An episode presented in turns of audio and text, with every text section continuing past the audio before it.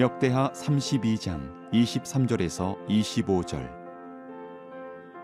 여러 사람이 예물을 가지고 예루살렘에 와서 여호와께 드리고 또 보물을 유다 왕 히스기야에게 드린지라.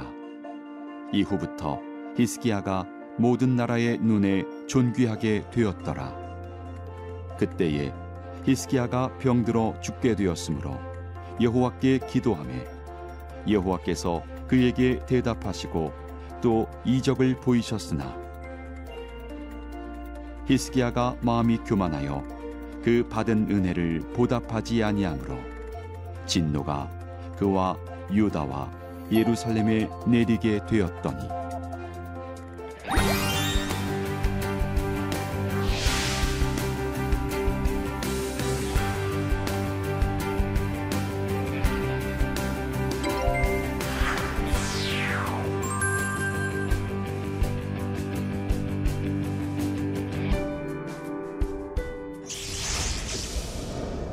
안녕하세요. 아름드리 교회를 담임하고 있는 이재천 목사입니다. 우리 역대하 이야기 에, 황금 열쇠를 찾아가는 역대 이야기 아홉 번째 시간인데 오늘은 아하스라는 왕이에요.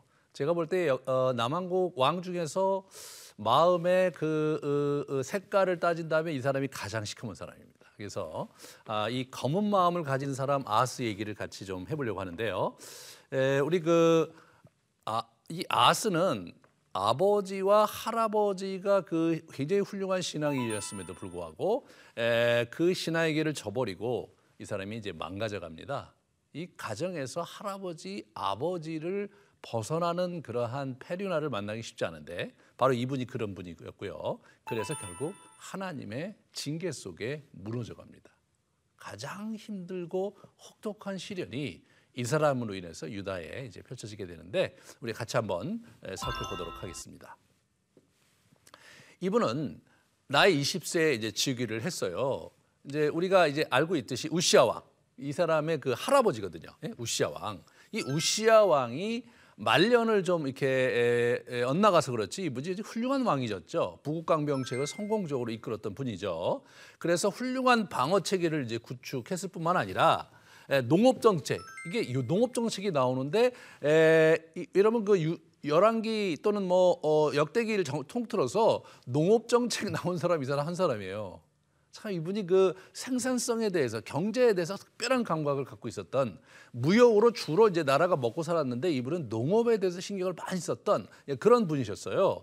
그래갖고 경제적으로 상당히 부유했, 부유했고 그리고 유명해졌어요 이 사람이 그렇게 통치를 아주 잘하니까.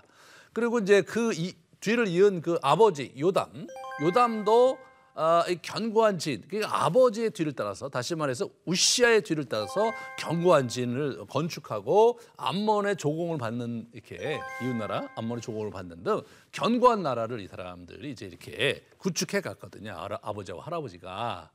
그런데 아주 이상한 어, 그 손자 아들이 이제 태어났는데 그 사람이 바로 아스라는 사람입니다. 이 사람이 이렇게 돌변한 데는 또 나름대로 이유가 있지 않았겠어요? 근데 그것이 뭐냐면 국제 정세가 급변하고 있었다는 거예요. 예, 그런 면에서 이렇게 보시면 어, 이 아수르 제국 이건 메소포타미아에 아주 강하게 이제 이렇게 예? 강하게 부상된 하란 지역에 강하게 부상된 에, 그런 그 어, 이제 정복 전쟁으로 이 친구들이 계속해서 이집트 쪽으로 이집트로 내려와서 결국 이집트를 이 사람들이 이제 장악하게 되는데요. 그러면서 이제 이 그 전에 이 가나안 왕국들이 이제 우후죽순 와 이렇게 무너지는 그런 시대였습니다. 북왕국은 어땠느냐? 북왕국 이 베가라는 베가라는 왕이었는데 어, 이때 이 사람도 큰 피해를 입죠. 그래서 아스루 왕 살만 에셀이라는 사람이 침공해갖고 여러 지역을 점공하고 많은 백성을 이렇게 포로로 이제 끌고 갔어요. 북한국에서 그런 일이 일어난 거예요.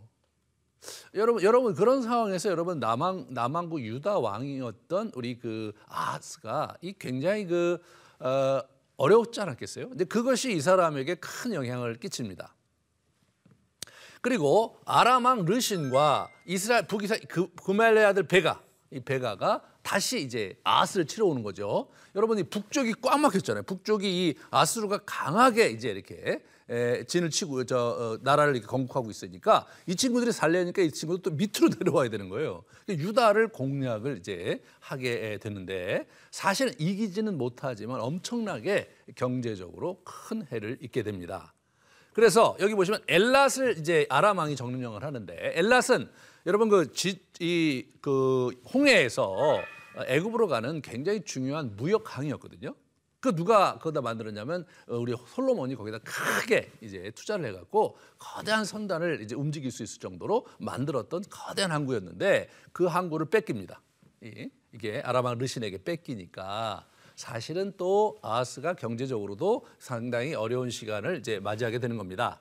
그런데 그 상황에서 예, 두 가지 길이 있잖아요. 여호와의 신앙, 조상의 신이 여호와를 온전히 섬기면서 여호와를 의지하면서 극복하는 길이 하나 있고 또 하나는 그 반대로 가는 거예요. 그 반대라는 게 뭐냐면 그 사람들이 믿는 신들을 섬기면서 그들의 힘을 어, 덧입어서 어떻게 상황을 극복해 보려고 하는 그런 그 시도들이 이제 있는데 이 사람은 후자를 이제 택한 거죠. 어, 보시면 이, 이분이 자기의 그 조상인 다윗을 쫓아간 게 아니라 북왕국 이스라엘 왕들의 길로 이 사람이 이제 간 거예요. 그래서 바알을 어? 우상을 부어서 막 만들고 그리고 이제 흰놈의 아들들의 골짜기가 있었거든요. 이 이스라엘 이 예루살렘이 이렇게 있으면 거기가 이제 이렇게 언덕이었는데 이쪽 골짜기 이쪽 골짜기 두 가지 골짜기 있었어요. 그래서 우리가 이렇게 올려다 보면서 우측에는 기드론 골짜기. 네? 그리고 이쪽 좌측 이쪽에서 내려오는 거는 흰놈의 아들 골짜기.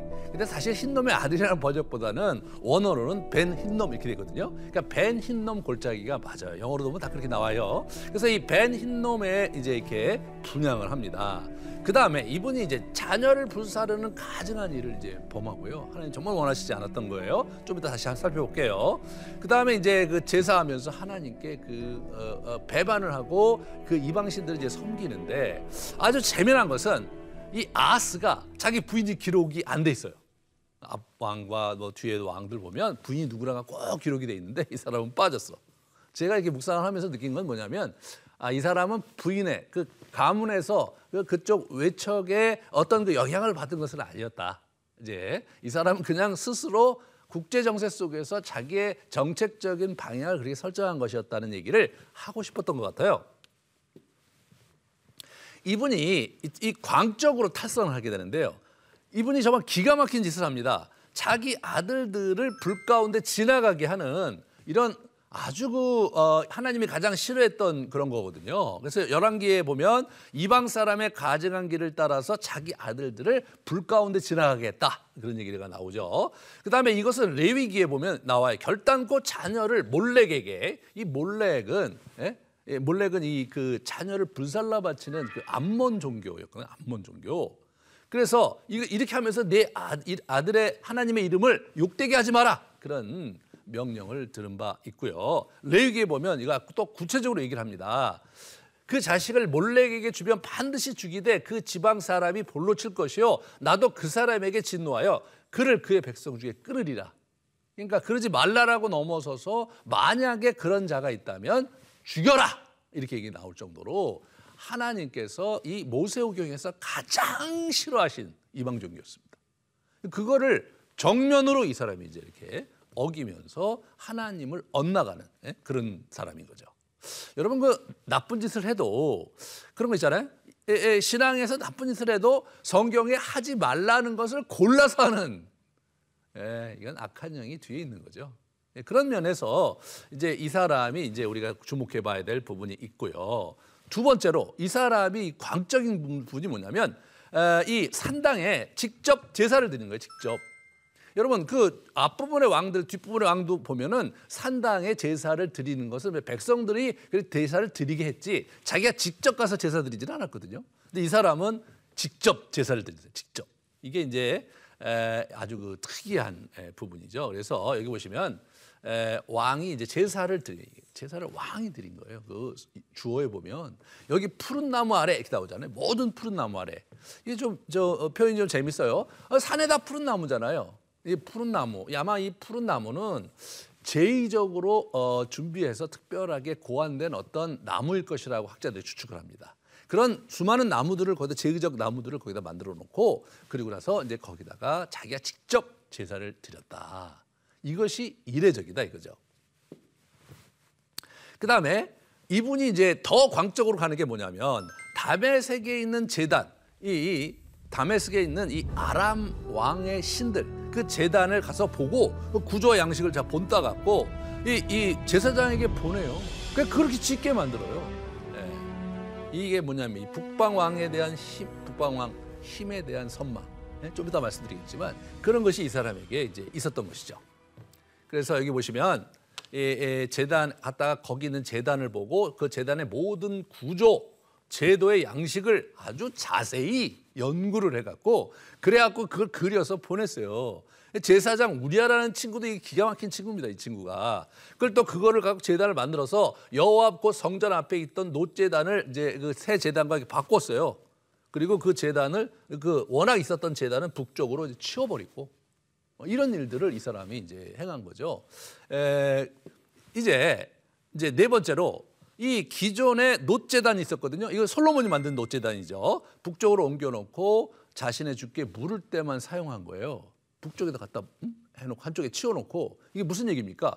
아, 자기가 필요할 때 주술적인 의미에서 아 여호와의 신은 뭐라고 하는가? 아 바알 신은 뭐라고? 다메섹의 신은 뭐라고 하고 그러는데 아 여호와의 신의 의견도 한번 참고해 볼까? 뭐 이런 의미가 컸던 것 같아요. 그래서 굉장히 그 주술적인 신으로 하나님을 이렇게 이렇게 아주 방치하거나 또는 아주 홀대하는 아주 그 고약한 차라리 그냥 안 섬기는 게 낫잖아요. 이게 뭐예요 도대체? 이분이 그러니까 제가 왜 가장 검은 마음을 가진 사람이냐? 이 사람은 어느 쪽으로 봐도 어느 쪽으로 봐도 시커먼 게 분명한 예? 아주 석탄처럼 단단하고 속 깊이 시커먼 그런 사람이었던 것이 너무나 분명합니다, 여러분. 그래서 여기 보시면 이제 구체로 나오죠. 오직 노제단은 내가 주께 여쭐 때만 쓰게 하라. 뭐 이렇게 명령을 했던 거예요. 자, 다섯 번째는 뭐냐면 아람 왕들의 아람 왕들의 신들에게 도움을 받고자 한 거예요. 이 사람이 그 내용을 보면 이런 거예요. 아람 왕들의 신들이 그들을 도왔으니까 나도 그 도, 움을 받고자 이렇게 얘기한 거예요. 참 이분이 당대의 굉장히 강력한 국가인 아람 국가의 민족신을 자기가 섬김으로써 그 민족신의 정기와 힘을 가지고 자기의 현실을 극복하겠다는 참 어처구니 없는 짓을 이분이 하시게 되는 겁니다. 우리도 우리가 인생을 살아가면서 우리가 여호와를 믿는 신앙을 가진 자로서 하나님과 예수 그리스도의 힘과 능력으로 이 시대의 어려움을 극복하려고 이렇게 해야 되는데 그렇지 않고 다른 어떤 신, 뭐 그죠? 또는 뭐 다른 어떤 능력 그런 것들을 통해서 의지하고 이제 극복하려고 한다면 우리가 볼 때뭐 어, 세태가 그렇잖아요. 세태가 아 세태가 다 다마스커스의 신을 섬기는데 나도 섬겨야 된다. 이런 이런 느낌을 우리가 가질 수가 있는데 다시 한번 생각해 보라는 거예요. 아, 물론 아직 하나님을 모르는 사람들은 그럴 수 있는 거죠. 하나님을 알고 섬기는 자들은 이 문제를 그렇게 접근했다가는 하나님과의 관계가 심각하게 벌어집니다. 여러분 우리의 인생을 책임져 주시는 분이 누구십니까? 하나님이죠. 하나님이죠. 그 부분을 잊지 마셔야 됩니다.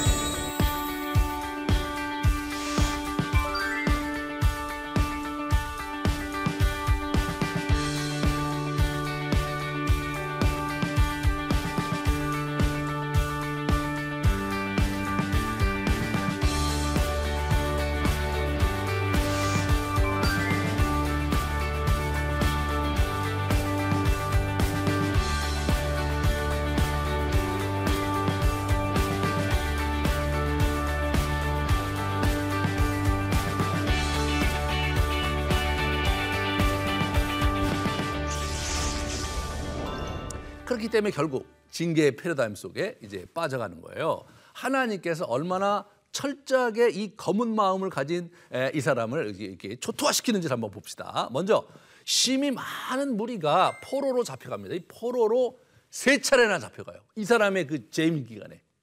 예? 그래서 아람 왕이 먼저 포로로 잡아가고 그다음에 어떻게 됩니까? 이스라엘 왕 베가가 왔는데 하루에 12만 명의 용사를 죽입니다. 여러분 현재에도 12만 명이 죽으면 이게 얼마나 큰 숫자입니까? 그 당시에 12만이 죽었으니까 거의 뭐 유다군은 괴멸됐다 이렇게 얘기해도 과언이 아니죠. 그런 상황이고 그 다음에 20만 명을 포로로 잡아갑니다. 어 여자, 남자, 아이들 할 것 없이 노예로 쓰려고 포로로 잡아가요. 예. 그 다음에 재물을 많이 노력해 갑니다. 그 사람을 죽이죠, 또 포로로 잡아가죠, 재물을 가져가죠, 완전히 초토화되는 거죠. 하나님께서 이런 징계를 이제 하시면서 가장 강하게 밀어붙이시는 거예요. 하나님이 너무나 싫어하는 일을 골라서 하고 있었거든요, 이 사람이. 그런데 그런 와중에도 참 이 하나님의 따스한 마음이 있어요. 그분의 자비를 보여주는데 포로로 20만 잡아가는데 선지자 오댓을 보내갖고 야 너희의 형제 어? 형제들을 포로로 잡아가면 어떡하냐 돌려보내라. 예. 뭐라고 하냐면 남유다의 침탈의 성공은 너희들이 잘해서가 아니라 여호와께서 징계했기 때문에 그런 것뿐이다. 너희들 너희들에게 오히려 이제 진도가 임했으니까 큰일 났다. 포로를 돌려보내야 된다. 그리고 아, 그러자 이스라엘의 의로운 북이스라엘에도 의로운 자들이 있잖아요. 예, 아무리 나라가 망가지고 뭐 아무리 뭐 문제가 있고 우리 우리 한국 교회도 마찬가지예요. 아무리 문제가 있고 아무리 망가지고 각처에서 들리는 아주 나쁜 소문들이 무성하다 할지라도 남은 자들은 있는 거죠. 하나님을 순수하게 섬기면서 끝까지 자기네 신앙의 절개와 순결을 지키는 사람들은 역사상 늘 있어 왔습니다. 이, 이, 이, 이 의로운 사람들이 일어나서 너희의 행하는 일이 우리를 여호와께 허물이 있게 하고 우리의 우리의 죄와 허물을 더하게. 지금 우리가 하는 죄도 많은데 또 허물을 더하는 거 아니냐? 그래갖고 어떻게 됩니까? 그 여호와의 진노하심을 이스라엘에게 임박하게 했으니 당장 돌려보내야 된다. 그렇게 말씀하신 거죠. 그들이 포로들에게 자비를 베풀어 옷을 입히고 신을 섬기며 신기며 먹이고 예, 그러면서 이제 다시 돌려보냅니다. 하나님께서 유다를 징계하시되 하, 그냥 애들하고 여자애들하고 그냥 발가벗겨져 갖고 그냥 이렇게 데려가는 걸 그 보시면서 너무나 마음이 아파서 자신의 선지자를 보내서 이 문제를 해결하시는 하나님의 자비를 보게 됩니다.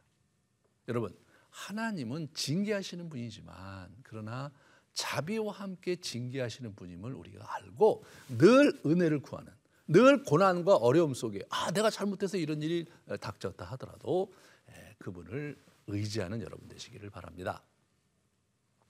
그러고 나서 그러고 나서 이 사람이 정신을 못 차리는 거예요. 그러니까 다시 또 에돔을 쳐서 에돔을 쳐서 유다를 치고 이 사람이 쳐들어와서 에돔이 쳐들어왔잖아요. 유다를 치고 백성을 또 또 포로로 잡아가요. 또 포로로.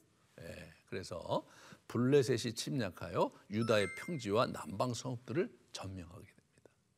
야, 진짜 뭐 가면 갈수록 보통 어려운 문제가 아니죠. 그런데 이제 그러면은 뭐 좀 정신을 차려야 되잖아요. 그 정신을 안 차리는 거예요. 더 불신앙으로 더 이 사람이. 그래갖고 아스루 왕에게 도움을 청하네. 아스루 왕에게 여호와께 도움을 청하는 것이 아니라. 네. 그리고 어떻게 돼요? 이, 이 이제 아스루 왕에게 도움을 청했는데 아스루 왕이 오히려 유다를 공격합니다. 네. 그래서 많은 재물을 빼앗아가는 진짜 미련한 짓을 저지르는 거예요. 사람이요 잘못될 수 있어요. 잘못될 수 있는데 그걸 끝까지 가는 사람들을 우리는 미련하다고 하는데 이 친구가 미련의, 미련한 길로 간 거예요. 이 사람이 하나님보다 아스로 왕을 더 두려워하는 거죠. 상황을 몰라도 이렇게 모를 수가 없는 거예요. 예, 그래서 보시면 안식일에 쓰기 위하여 성전에 건축한 낭실과 왕이 밖에서 들어가는 낭실을 아스로 왕을 두려워했어요.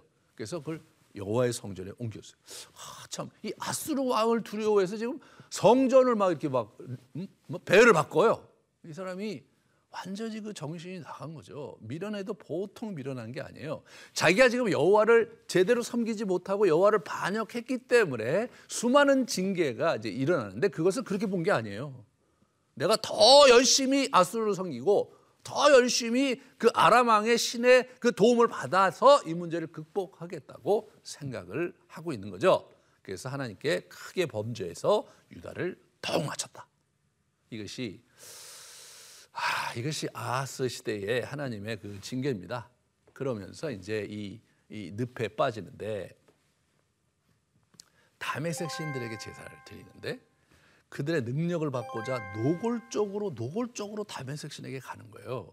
어려움이 가중되자 더 여호와께 범죄를 하는 거예요. 참 이게 여러분 이, 여러분 이렇게 할 수가 있을까 싶어요. 그죠? 예, 이게 뭡니까? 신앙이라고는 눈꽃만치도 찾아볼 수 없는 거예요. 근데 이 집안이 누구냐? 아 우시야. 그리고 이제 아, 이제 그 요담 이렇게 하고 막 신앙적으로 훌륭한 아버지와 할아버지를 이 갖고 있었는데도 불구하고 아 그러면은 아 참 아버지가 아, 할아버지가 이렇게 사셨는데 아 나는 이렇게 살면 안 되지 않을까? 뭐 이런 생각을 할 수 있었을 텐데 전혀 그렇게 생각 안 합니다. 그래서 아, 하나님의 성전 기구를 부수고 아예 성전문을 닫아버리고 그 다음에 에루살렘 여기저기에다 단을 쌓고 유다 각 상업에 막 산당을 세우면서 오히려 이방 신들을 더 많이 이렇게 예? 섬기는 거예요. 당시에 고대 근동에서는 예, 다신교였거든요. 그러니까 신들을 많이 섬겼어요. 많이. 그러니까 이분들이 어떻게 생각할 수 있었냐면 내가 위기를 상하, 위기 상황을 당하면 어느 신이 더 강할지 모르니까 그냥 가능한 한 많은 신들에게 제사를 드렸다는 거예요. 아, 이, 이, 이분이 그런 거 이분이 이 아하스라는 사람이 가능한 한 어려울 때일수록 더 많은 신의 도움을 받아야 되겠다. 예, 그러면서 이 망가져간 거죠. 참 이 방향을 잘 잡아야 되는데 이 방향을 잘못 잡으면 여러분 얼마나 열정적입니까 이분이? 이분의 신앙적인 열정은 진짜 대단하지 않습니까? 그런 신앙의 열정을 와, 그 이상하게 그런 쪽으로 가는 거예요. 이분의 그 신앙 자체가 신학이 잘못된 거예요. 오직 여호와를 섬기는 그런 삶을 사는 게 아니라 그, 그 다른 사람들이 그 당시에 이웃 나라들이 행했던 그 수많은 신들을 좀 더 많이 예, 그 신들을 확보함으로써 이 위기를 극복하려고 하는 아, 참 그 어처구니 없는 예, 그런 일들을 이분이 이제 행하게 하는 거죠. 에, 그래서 결국은 부정적인 평가를 이, 사, 이 사람이 이제 받지 않을 수 없죠. 그죠? 그래서 아주 재미난 것은 아예 유다 왕들의 묘실에 들여보내지는 않았어요. 예? 이게 유다 왕들의 묘실에 이렇게 이제 나중에 보시면 어떤 분은 이제 꼭대기에 하고 어떤 분은 여기다 앉혔다 게 나오는데 이분은 아예 거기다 놓지 않았어요. 얘는 이 사람은 이게 유다 왕이라고 볼 수가 없다. 얘는 그 북이스라엘 왕이지. 얘가 어떻게 유다 왕이냐? 어떻게 이렇게 철저하게 여호와의 신앙을 괴멸했을 뿐만 아니라 여러분 이, 이 성전의 문을 닫아버린 거예요. 이 참 기가 막힌 거죠. 기가 막힌 겁니다. 예, 그런 면에서 나중에 이제 우리가 다음 시간에 볼 히스기야가 그 문제를 해결하느냐고 고생을 많이 합니다. 우리는 이 사람의 우리 인생을 통해서 배워야 될 것이 있어요. 이 검은 마음의 사람을 우리가 가만히 보면서 이 사람은 어떤 외부의 강력한 힘과 세태에 휘둘리는 사람이에요. 자기 중심을 잡지 못하고 예, 그런 면에서 우리가 신앙의 정체성 예? 그걸 잘 고수하면서 자기가 자기 인생을 신앙으로 살아갈 수 있는 내적인 힘과 신학을 잘 붙들어야 된다. 예, 그래서 우리가 좀 더 분명한 신앙의 본질을 위한 예? 그런 부분에서 우리가 노력을 많이 해야 되겠다. 그 다음에 두 번째로 상황이 악화될 때 자신을 성찰하며 여호와 앞에 태도와 행동을 바로잡는 게 필요하다. 그러니까 이제 그 여러분 상황이 악화되면 자기가 와 내가 뭘 잘못했지? 그러면서 처음부터 돌아가서 처음부터 이걸 다시 그 우리가 성찰을 해보는 것이 정말로 중요하거든요. 근데 어, 보통 우리가 그렇게 하기보다는 어, 내가 이제 방향을 잘 잡았다고 생각하면 어떻게 되냐면 그 방향에서 내가 뭘 그 방향에서 뭘 놓쳤는가를 생각하는 거예요. 이 사람은 우상으로 돌아선 게 잘못인데 내가 우상을 섬기는데 뭐가 잘못이냐고 생각한 거 아닙니까? 그러니까 계속해서 이제 많은 신들을 섬기고 어, 이 주변의 신이 안 되니까 담의 세계에 가서 그 신을 섬기는데 담의 세계 신을 어떻게 섬기냐면 똑같이 담의 세계에 있는 신전의 양식과 절차 이런 걸 그대로 가져다가 이렇게 놓으면서 그 신의 도움을 받으려고 하는 사실 그 어처구니 없는 일이 벌어지는 겁니다. 이게 여러분 우리가 우리 자신을 잘 돌아보면서 하나님의 말씀을 가지고 우리 처음부터 다시 돌아보는 내가 내가 처음부터 어떤 동기로 어떤 방향으로 왔는가를 잘 이렇게 여러분이 정리하시는 그런 분들 그런 분들 되시기 바랍니다. 세 번째로는 이 어둠의 길, 하나님이 싫어하는 어둠의 길을 들어가지 않아야 돼요. 근데 여러분 그 의외로요 주변에 이렇게 신앙을 떠나서 이렇게 무너지는 분들 보면 그 그걸 골라서 하시는 분들이 있어요. 그 왜 그러는지 아세요? 어, 그 뒤에 악한 영이 그를 괴멸시키기 위해서 계속해서 그걸 하는 건데 레파토리가 똑같아요. 레퍼토리가 똑같다는 얘기는 레퍼토리를 쓴 놈이 하나 있다는 거 아닙니까? 그러니까 이 악한 영이 그 친구를 괴멸시키려고 뒤에서 성경에서 하지 말라는 걸 골라서 하는 거예요. 여러분 주변에 혹시 어, 성경에서 하지 말라는 나쁜 짓을 이렇게 계속 하시는 분들을 보면요. 가만히 한번 보세요. 그 사람 뒤에 누군가가 있는 거예요. 그 사람 뒤에. 그래서 우리는 늘 어떻게 깨어서 기도하고 악한 영이 우는 사자를 삼킬 자를 찾는 것을 두려워하면서 깨어 기도하며 하나님께 항상 기도해야 된다. 이 사도들이 그걸 붙잡고 산 거예요. 그런 면에서 우리가 깨어서 하나님께 나아가서 기도하면서 하나님이 싫어하시는 것이 뭔지를 혹시 내가 하나님이 싫어하시는 것을 내가 하는 게 뭐가 있나? 여러분 잘 생각하셔야 돼요. 자기 자신이 그걸 모를 수도 있어요. 그럴 때는 옆에 있는 사람들이 얘기를 듣는 게 참 중요합니다. 옆에 있는 사람들이 이렇게 신뢰할 만한 사람들이 자기한테 얘기를 한번 물어보세요, 물어보세요. 얘기를 듣잖아요. 그럼 어떤 일이 벌어지냐? 저도 그 그런 걸 제가 당해봤는데 진짜 기분이 나빠요. 나는 진짜 옳다고 해서 여기까지 왔는데 주변에 신뢰할 만한 사람들이 계속 그게 목사님 아닙니다 이렇게 얘기할 때 저는 그 순간 엄청나게 기분이 나빠요. 근데 그때 조심해야 돼요. 자기가 아 그러냐 내가 다시 한번 생각해 보겠다. 그리고 여러분 그 침묵 속에서 말씀 앞에서 머무는 시간을 길게 이렇게 가져보면 아 내 마음에 나도 모르게 또 내 마음의 어두움이 나의 욕망과 나의 야망과 또는 나의 그 어떤 내가 추구하고자 하는 그런 네? 그런 것들 속에 이렇게 뒤범벅이 돼 갖고 예, 그렇게 갔구나를 볼 수 있게 될 것입니다. 그러면 돌이킬 수 있거든요. 사랑 여러분. 우리 그 역대기 저자가 왜 아하스 얘기를 이렇게 자세히 기록했을까? 한번 생각해 보세요. 그 사람이 검으면 검을수록 우리를 비춰보기가 너무 좋지 않겠어요? 예. 우리는 우리보다 훨씬 뛰어나고 훌륭한 사람을 이렇게 앞에 이렇게 우리를 비춰보면 아 사실 부족한 게 많이 보입니다. 하지만 이 아스 같이 새까만 사람 앞에 우리를 비춰보면 좀 마음이 여유도 생기고 아 이게 진짜 이건 아닌구나를 분명히 깨닫게 되는 것이죠. 여러분 아스를 보면서 여러분을 깊게 돌아보시는 복된 여정 되시기 바라고요. 아, 다음 시간에는 이 아스의 아들이지만 완전히 다른 길을 간 히스기야 얘기를 같이 보도록 하겠습니다. 긴 시간 수고하셨습니다.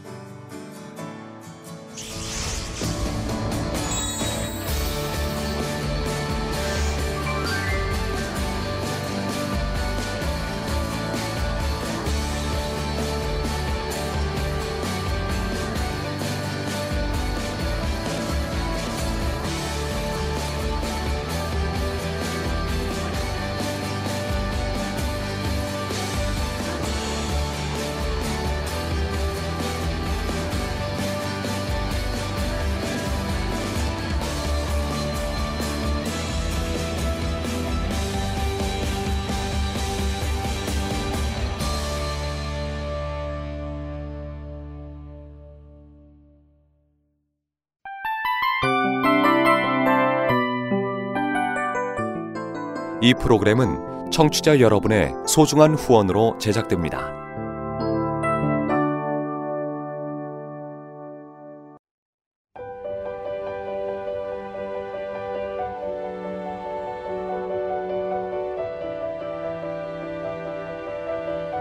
세상에는 수많은 교회들이 있지만 더 깊이 있는 말씀 강해를 찾기 위해 크기로만 교회를 선정하지 않습니다. 보다 좋은 영적 콘텐츠를 더 많이 나누기 위해 방송비를 받지 않습니다. 1년 365일 복음만 전하고 싶어서 우리는 광고를 하지 않습니다. 온누리의 복음을 땅끝까지 CGN TV와 함께 땅끝 성교사가 되주세요